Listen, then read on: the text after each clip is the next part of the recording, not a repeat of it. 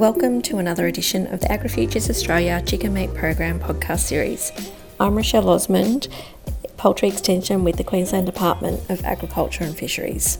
I am joined today with Dr. Sonia Liu from the University of Sydney, and we're going to be talking about her most recent project that um, has been looking at ways to optimize the amino acid profiles and energy in reduced protein diets. So, reduced protein diets is something that has been looked at for quite a while now. Um, obviously, the importance of trying to reduce uh, the amount of imported soybean meal that we utilize in poultry diets is something that these um, low protein diets is trying to achieve, obviously. But you have hit some challenges along the way too um, that you've identified just in um, the, the reduced performance as well as some of the, the fat um, and carcass characteristics. But some of the things that you've looked at in this project, um, one was looking at the fourth limiting amino acid.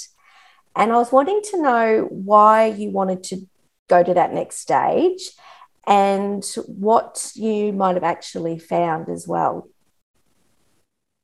Yeah, um, thanks, Rachel. So um, it's uh, definitely a very interesting research area to look into reduced crude protein diets. So it will certainly um, bring us lots of benefit, not just the economical benefits. Uh, it will also bring sustainability benefits as well, because if we reduce the protein content in the diet, that will give us uh, lower nitrogen output. So that will reduce ammonia emission uh, during the production. So um, and also uh, it's all for the uh, stability of the food supply as well, which we experienced uh, during the pandemic. And there was a shortage of chicken meat and, and, and sometimes with egg product as well. So um, that's the great picture of um, this project. And you're right, there has been lots of effort globally to look into um, how to successfully reduce protein in poultry diet without compromising growth performance because protein is such an important nutrient for all animals. When we reduce its concentration in the diet, then we are risking reducing growth performance and productivity. So lots of research um, have been done overseas. That's um, let's focus on maize-based diet. But in Australia, we are different. Uh, we don't really grow uh, corn or maize for uh, animal feed industry.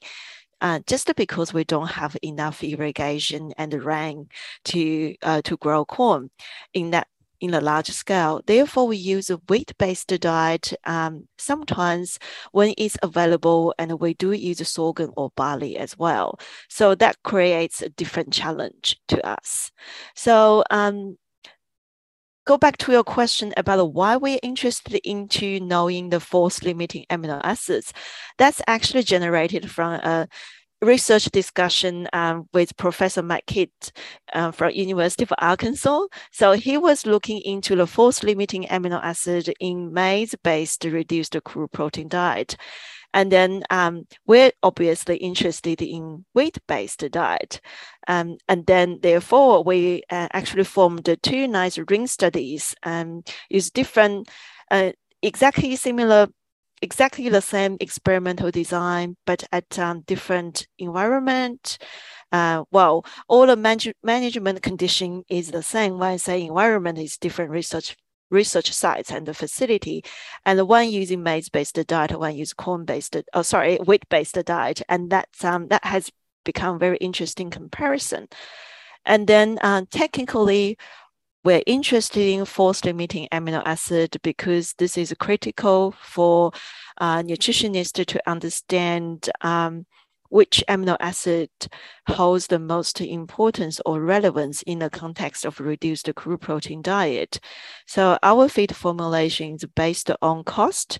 So it's least cost feed formulation. Um, at least in Australia, we managed to formulate two digestible amino acid levels.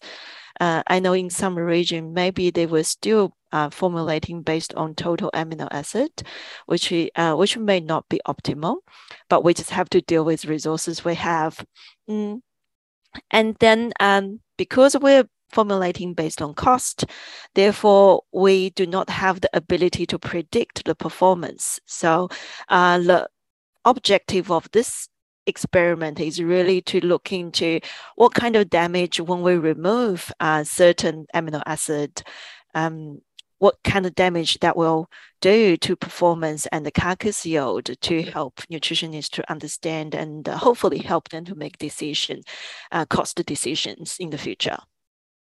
Thanks, Sonia. There's um, a lot of a lot of um, resources, as you said, that have contributed to to um, looking at these low protein diets and what you can do to get the best performance based on your your restrictions. So in your study, looking at that fourth amino acid, um, limiting amino acid, what results did you find, and you know how did you go about actually working that out?